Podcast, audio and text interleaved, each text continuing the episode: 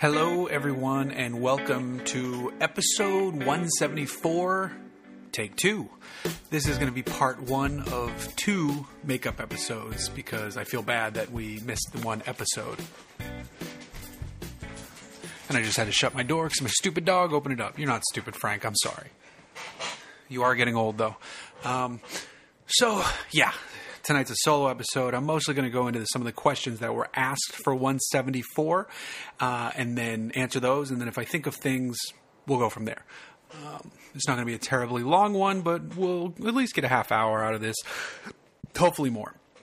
Uh, and tonight I am drinking some tasty beer, courtesy of my buddy um, Bradley Brownell, who writes for Flat Sixes. He writes for Hooniverse, and he is one of the hosts and creators of the Cammed and Tubbed podcast, which you should all be listening to. Um, this is from Great Basin Brewing Company, which is Nevada's oldest brewery. It's their White Eye PA. White Eye is the I is E Y E, and then it's space PA. It's a Belgian style India Pale Ale. So on the side it says, "What was once a wit beer has been reimagined as a Belgian style white IPA. We've left behind their traditional spices and in their place created a stunning vision of Simcoe, Citra, Eldorado, and Centennial hops. The result is an unfiltered straw-colored brew with bright notes of citrus and pine that help get your head out of the clouds and into the light. Uh, it's uh, yeah, it's really it is. It's a light tasting beer in terms of the overall hop characteristic and you can definitely taste the the Belgianness of it all. Um, and for having all of those hops thrown in there, it's pretty tasty. It's definitely grassy, piney. Um, and if you're into that sort of thing, I like my wines that way. Sometimes I like my beers that way. And uh, there you go. It's great basin from Nevada, as I believe Rugged Ridge pronounces it. Um, so let's just dive right into some questions that were asked of episode 174. Um, and I'm going to start with Patreon because you know the deal. Ken Meddy asked, should I keep working on my... And we answered these, uh, which we all had good answers, so my answers now are going to be not as good, just so you know. Um, so Ken Meddy asked, should I keep working on my daily driver 91 Jetta or should I just switch to something a little more common and easier? I've always loved them, but have battled with seeing a build through. The good thing about that is Volkswagen, there's, you know, parts everywhere for those. Um, if I mean if, if it's running and it's your daily driver and you and you still enjoy it, go for it. Uh, I mean, if how close are you to it being what you want it to be? How much is it going to cost to get it to where you want it to get? Um, but I mean, if it's in a good place and you're happy with the car, otherwise, I mean, there should be there should be a lot of parts for that car. I mean, maybe it's where you live, but it, it, here in Southern California, you can throw a rock at a Volkswagen store, or throw a rock and you'll hit one. Um, I would have to assume that it'd be pretty easy to get parts for that car, but I could be completely, absolutely 100% wrong. Uh, but if your heart isn't into it anymore, it could be time to move on, which is what I did with uh, my Civic. That I mean, I just didn't. I I, like, I really like that car. I, I still like that car. It's just I needed something V8, uh, and I got it. Dan Mosqueda, no question, loved the Brakes Guys fantastic podcast. Uh, Patrick Mills, allegedly, how fast have you or someone who looked just like you ever gone on a public road? Now, we all answered this one, except Collins. Collins didn't want to answer it.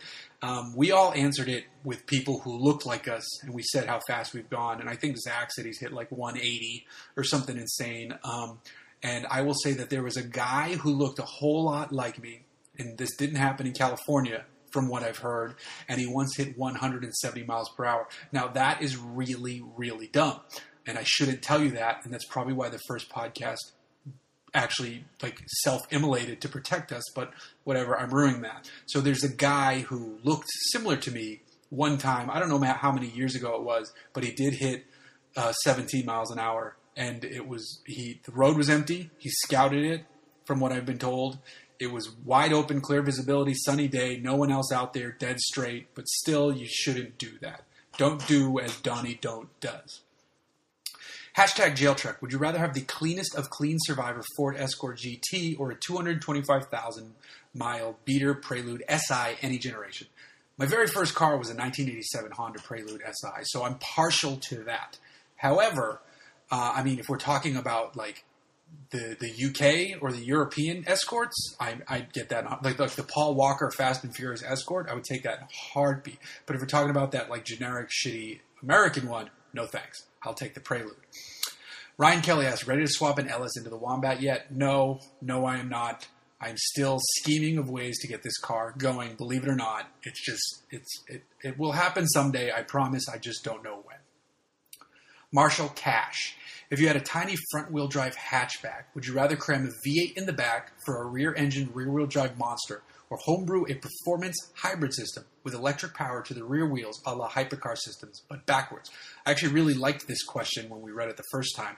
Uh, and, and everybody in the room pretty much went for the uh, rear engine rear wheel drive monster, where I thought it'd be really fascinating if you really knew what you were doing to do uh, a, a, an electrically powered hypercar esque system in a, a, hatchback like that. So, you know, taking that the, the engine, pair it with some batteries and electric motors in the back. I, I just think that could be really interesting and, and, and neat. Just, I mean, the V8 rear wheel drive with the engine in the back, you could do some cool wheelies. I think Zach wanted a wheelie car, which was his point, but I just think no one's really done the homebrew hybrid electric. Uh, there's there's companies that do electric systems. I don't. I mean, I'm sure there's some company that does this, and I just don't know about it. But maybe if you teamed up with EV West, kept the engine, and had them build the uh, electric battery powered. Ooh, I think I have a really good idea here. Might have to talk to EV West about something. Um, Igor Gulevsky, would you rather have a Reliant Robin with Hellcat power levels or an Ariel Atom with Beetle power levels? We were all, I think, pretty much in agreement that it'd be Ariel Atom with Beetle, no question. The uh, and so it doesn't matter which Beetle you're talking about either, because uh, a Reliant Robin with Hellcat power levels would be funny, but it wouldn't do anything. The Ariel Atom, slow car fast, it'd be like the king of slow car fast. Uh, so if it was a modern Beetle, it would actually have plenty of horsepower for that chassis and if it was an original Beetle, you'd still have fun with it because it weighs nothing. Uh, so it's the Atom with the Beetle all day long. Now, jumping over to the Facebook questions. Um, is Cars and Cactus asks, is 10 gears peak transmission? I hope so. I mean, at that point, you should just be using utilizing CVTs more effectively. Um, I think the the ten gear transmission exists because there's this um, negative reaction to CVTs. Not from everybody. I mean, some people don't even know what transmissions in their car. The average consumer, uh, but but someone who thinks they know a little bit about cars would know enough to know that we all, as enthusiasts, talk shit about CVTs. So they'd want a real automatic in their car, which I think is why nine, eight, nine, and ten speeds exist. Eight speeds are pretty good, but nine and ten is kind of overkill. But if you really work a CVT effectively, um, I mean, at that point, it makes sense. I think someone is working on 11 speed, but uh, what the hell is the point? We're not dealing with semi trucks that need all the gearing for like one low, two, one low, one high, two low, two high, just to get their load moving. Um, here, it just it's it's overdrive, overdrive, overdrive. No thanks. They're supposed to be filling in the spaces between the gears, which is what I've heard. But again, a CVT would be better at that. Honestly, a CVT would be better at that than than a 10, 11, 12 speed gearbox. Chris Kohler, what do you guys think the life cycle is on all the new turbocharged cars? At what point will turbos have to be rebuilt or replaced? And do you think there are any long term negative effects in all the boosts as opposed to NA cars of the past? Uh, Chris Hayes had some good points on this. Uh, it related to, I mean, it expanded past the turbocharged stuff, but also got into direct injection and carbon buildup and some of the stuff that's going on with the Ford products. But yeah, it's it's those are more spinning parts and uh, it's going to be really interesting to see life cycles on those. Um, you know, cars are built very well these days, but you, are still. I'm also another thing we we were curious about is the life cycles of starters because everything has a start stop system. Uh, I turn it off when I get into a press car that has a start stop, stop system because I hate it. The first generation of them were terrible. It was really loud. It was really clunky, especially if you happen to be driving a diesel. Today they're they're they're they're actually pretty smooth. They they start mostly smoothly. I mean, you can still tell, like, oh, whoa, the car shut off. Oh, right, it has start stop. If you own the car, you'd probably get very used to it. But I, I, I just don't like it, and it's got to be taxing those starters. So if I owned a starter company, I'd be a very happy person. Josh Webster. Everyone is talking about how much better the new Camaro is with the Alpha platform. So my question is, would you rather have a two-year-old SS or a new V6 manual? The new V6 seems to be pretty impressive. Uh, I, I believe the consensus in the room was V6 manual. The new Alpha platform is that good compared to the prior generation Camaro. Um, I, I, I would take the new V6 in a heartbeat and then apply a bunch of tuning stuff at it, and you'd have a blast of a car. It's a 300 plus horsepower motor on a much better platform. Uh, it's just a, it, the Alpha platform Camaro is so much better than the prior. Well, I don't think it was Zeta. I don't, was it Zeta? I don't remember what it was on before. Brendan McWade. Jeep sales numbers are out. All models showed a decrease for the first time in three years, except one, the Grand Cherokee after 18,000 delivered to dealers. With no replacement until 2018, is the Grand Cherokee still a solid entry level SUV? I'm still trying to get my old man to give up his 10 year old Subaru Tribeca and get a Grand Cherokee. For under 40 grand, is there any other two row crossover that is smoother and more luxurious and with a rear, a rear wheel drive bias like the Tribeca which I didn't. Is that true? That has.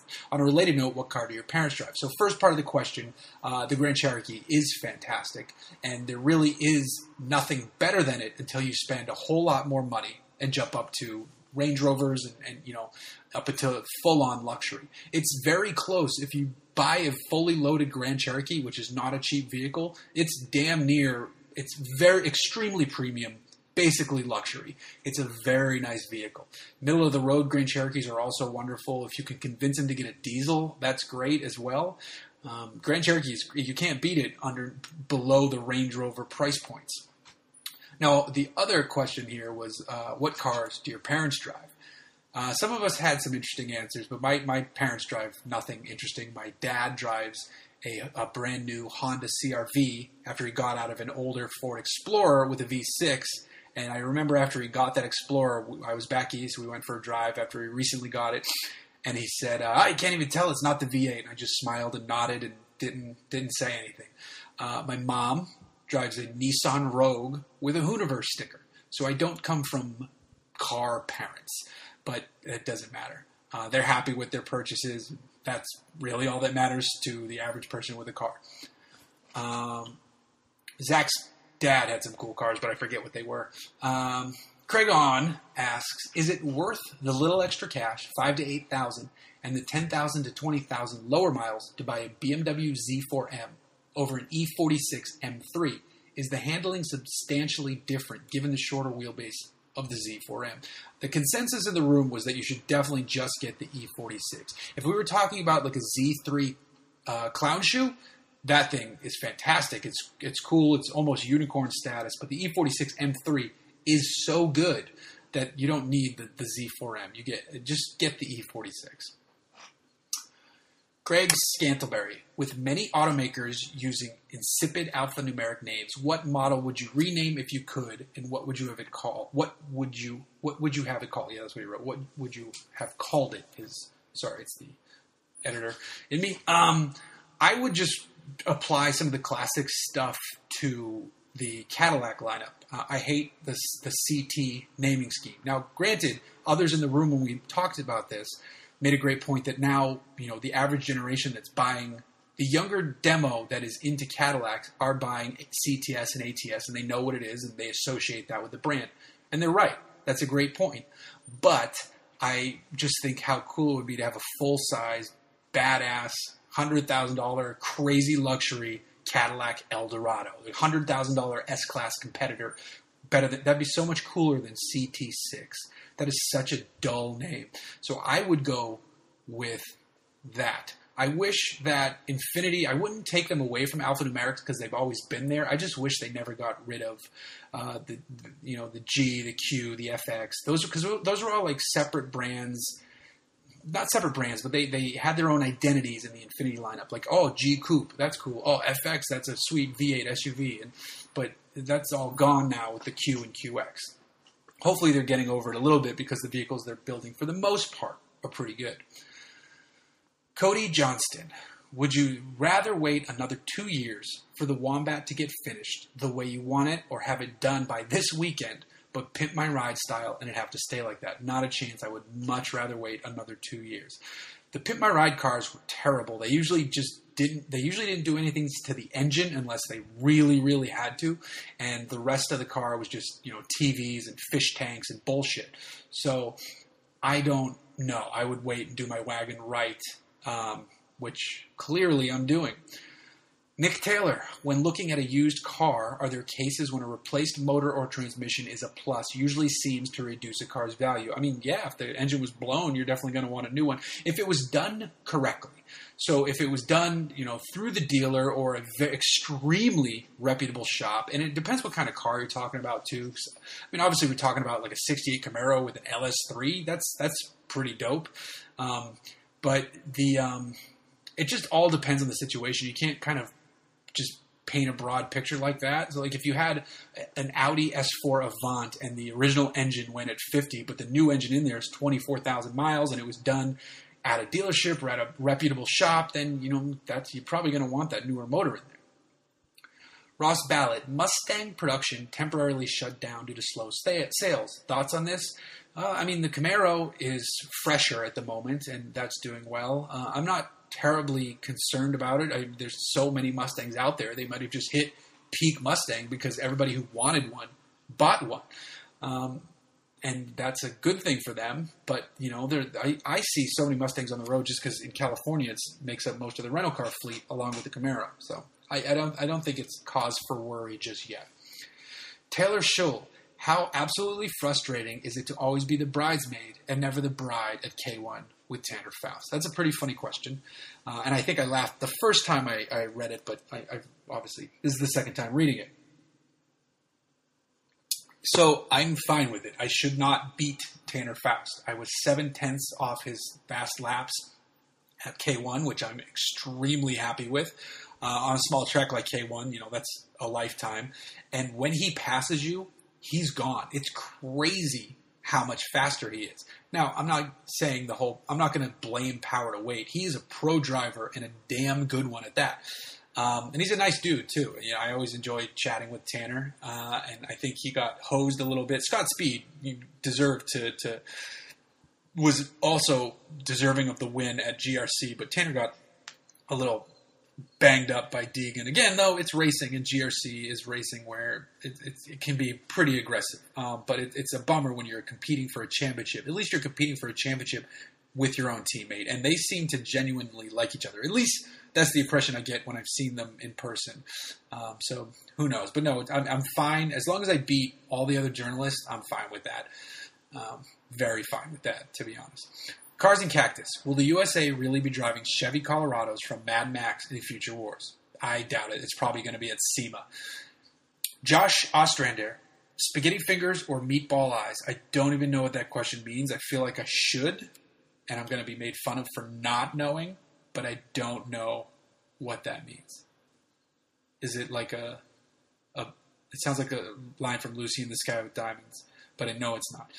All right, Carmadiru, Andre Bogdan. How can I see Matt, Chris, and the other blokes in Europe and their new show? Sorry, I, you don't have to apologize for that. Um, uh, I don't know. I, maybe it'll be online. You might be able to get it through iTunes. Uh, that's a question for Matt and Zach on Twitter, possibly. JF would also be a good one to ask. Um, Cars and Cactus. Why is a Range Rover better than a Subaru off road? It isn't necessarily better in most situations, but it, I believe it has more travel. Um, the differential system might be different. It also has a much more diverse, and this is for the people who, you know, you can scoff at this, but it, it's engineered really well. The terrain response system can get you through pretty much anything. The Subaru Forester, it, here's the thing the Subaru Forester is shockingly good off road, the Range Rover is expectedly good off road.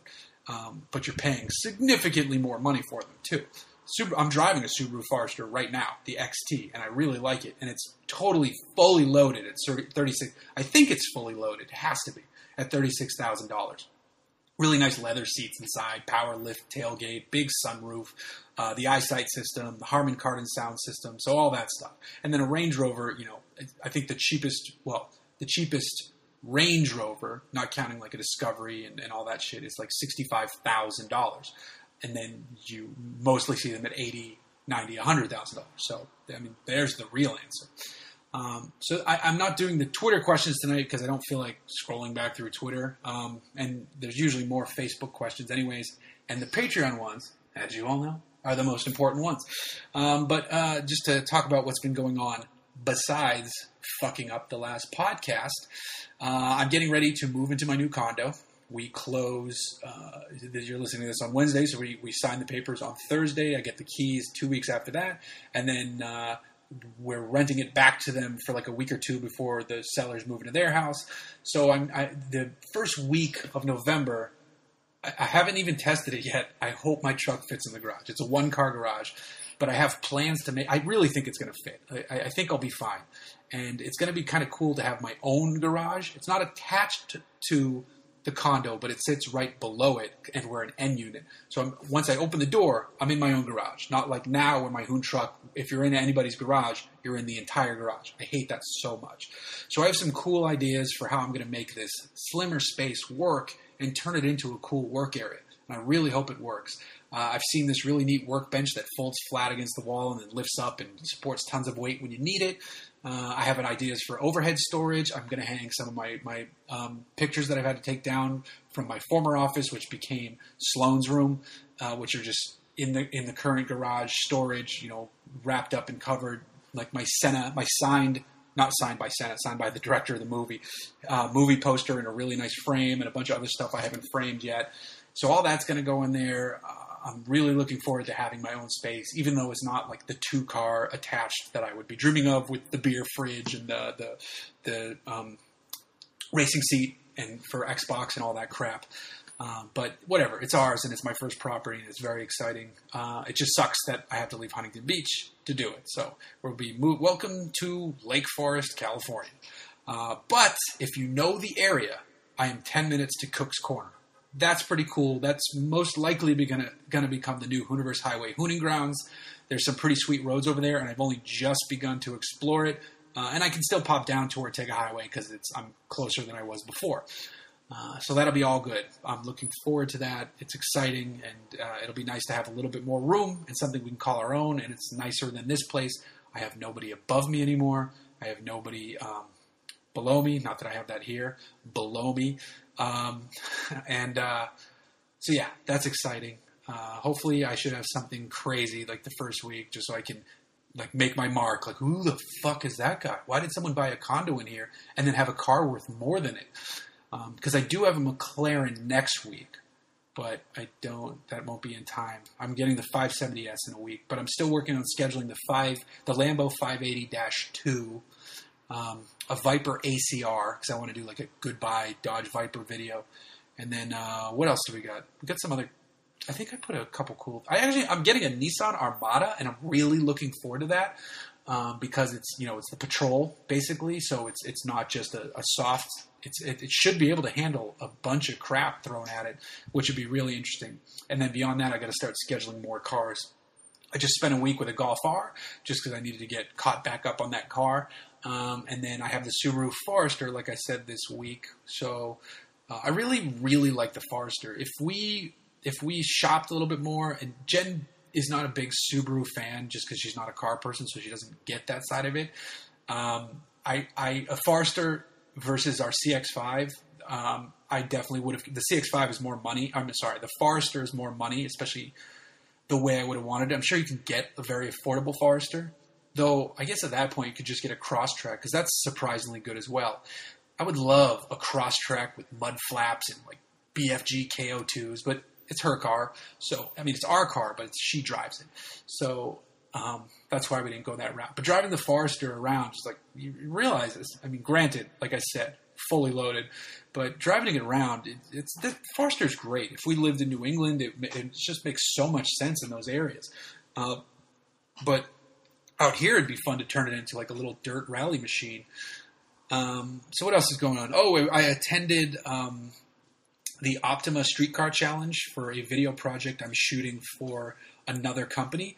We actually shot John Kerry's Porsche. This is the, that blue 1970 Porsche that we reviewed on Hooniverse on our channel. Uh, it's the only 911 I've ever driven. it's a 19 from 1970 with an engine from either 85 or 87.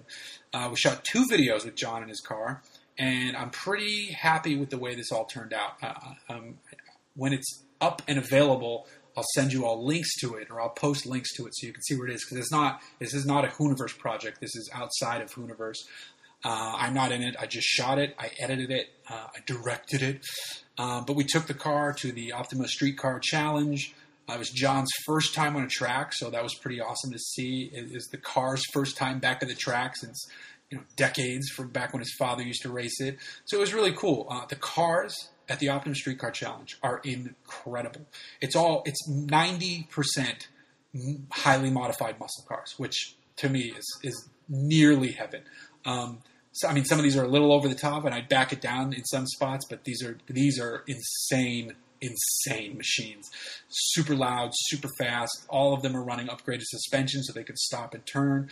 There are a few modern cars there. There was a dude who drove his Focus RS all the way from Texas, which was insane to see. And he was having cooling issues, so he just cut a hole in his hood. Um, there's a guy running a crazy fast Evo. Um, what else was there? There's this dude in this like rally Civic with these big rally lights up front that looked it looked really awesome. I think it was like an EG hatch or something. I think he's on Instagram as at Subtle Driver. I think that was his name. Um, but that that car was super super awesome, and he had a Forester that was just looked incredible with the front skid plate and more lights. And but it was funny seeing the uh, the old 911 there. Somebody somebody had a 911 Turbo, a 997 or I want to say 911 Turbo, and it was it was like cheating at this event. Um, it didn't look modified at all, and it was one of the fastest cars there, like by a big margin. But there were some of the modified muscle cars, like Mary Pozzi and her Camaro. Holy shit, she's incredible. Um, it was just a really, really cool event. If I ever get the wagon done, I'd love to roll up in that and, and really surprise a few people. Um, I think everybody would be more surprised listening to the podcast if I rolled up anywhere in that car. So, you know, someday, someday. Goals and dreams, right, folks? Um, Hoon Truck is back on the road because uh, I got the steering. I think I'm pretty sure I talked spoke about this. I think it's hard to know now since we had the one episode we had to throw out. Uh, installed a new uh, rag joint, but there's definitely something going on with the steering box itself. Still, I took the truck out for a spin over the weekend, and it just the steering is tight. It's way tighter than it should be, and there's some drag in the steering. And I, I, I got to diagnose it more further down the steering line and really figure it out. I'm going to wait till my father-in-law's in town for Thanksgiving and then uh, make him get a little dirty with his hands while we're there in my new garage, assuming that the truck fits. Um, but it, will fit. I'll make it fit. Um, it'll become a short bed soon. So that, that, that's what's going on at the moment. Trying to think of uh, oh uh, Infiniti Q50S Red Sport video. I'm going to try to finish it up after I'm done recording this, and that should be out soon. We have the Audi R8 shot um, so I got to edit that. I have. Uh, let me see. Actually, I can open this uh, thumb drive up and see what's on here because that'll tell me. So Audi R8 V10, Audi S8 Plus. I drove the Jag F-Type SVR at the Coronado Speed Festival, and then the Range Rover SVR. So we get some good videos coming, some really, really good videos, and I'm looking forward to those. Uh, those are going to be fun ones to edit just because the, the, subject matter is, is awesome. Um, so that'll be good stuff. So this is this is like I said, this wasn't going to be a long one tonight, but we're going to try to do two this week to make up for that fact. So this is part one of the makeup apology tour for dropping the episode last week. Got to get Collins back on because he had some great stories about Baja and his scout and his life at Jalopnik, and and and uh, he had some good stuff. So we're, we're definitely going to get him back on there. Um, and uh, but in the meantime, if you'd like to support this podcast, go to Patreon.com. Don't don't hit stop don't you hit stop yet. Do not hit stop. Listen to what I have to say. Go to patreon.com slash Hooniverse Podcast. Uh, we've got some good rewards. So those of you who, who recently signed up and haven't got your stuff yet, it is going in the mail this week. Except for the top tier people, your T-shirts are ordered. They're being made. So that's what I'm waiting on. They are being made. Um, everybody else with the stickers, those are going this week. There's only a few of you, uh, and and I apologize if, if it's been a while since you've signed up, but uh, like 95% of you should have your stuff. Uh, and if you don't, please let me know because um, something went wrong. Um, follow me on Instagram at Hooniverse Jeff. Also follow our account at The Real Hooniverse. Follow me on Twitter, chat, say hi at Jay Glucker. Also follow at the Hooniverse. Go to our YouTube channel. We're closing in on that 30,000 mark that I really want to hit. Go to Hooniverse.com and read our stuff because that's where, if you ever want updates on things, that's where we post about updates to the project cars uh, that are going on. Like we posted some new stuff with the Ranchero. The Lemons Ranchero is finally getting worked on for next season of Lemons. So stuff is happening there. And if you're curious about that, you got to tune in on the website to find out. Um, so there's there's plenty to read there. Um, but in the meantime, uh, I hope you enjoyed this part one episode, and I'll see you later in the week for part two. Peace out.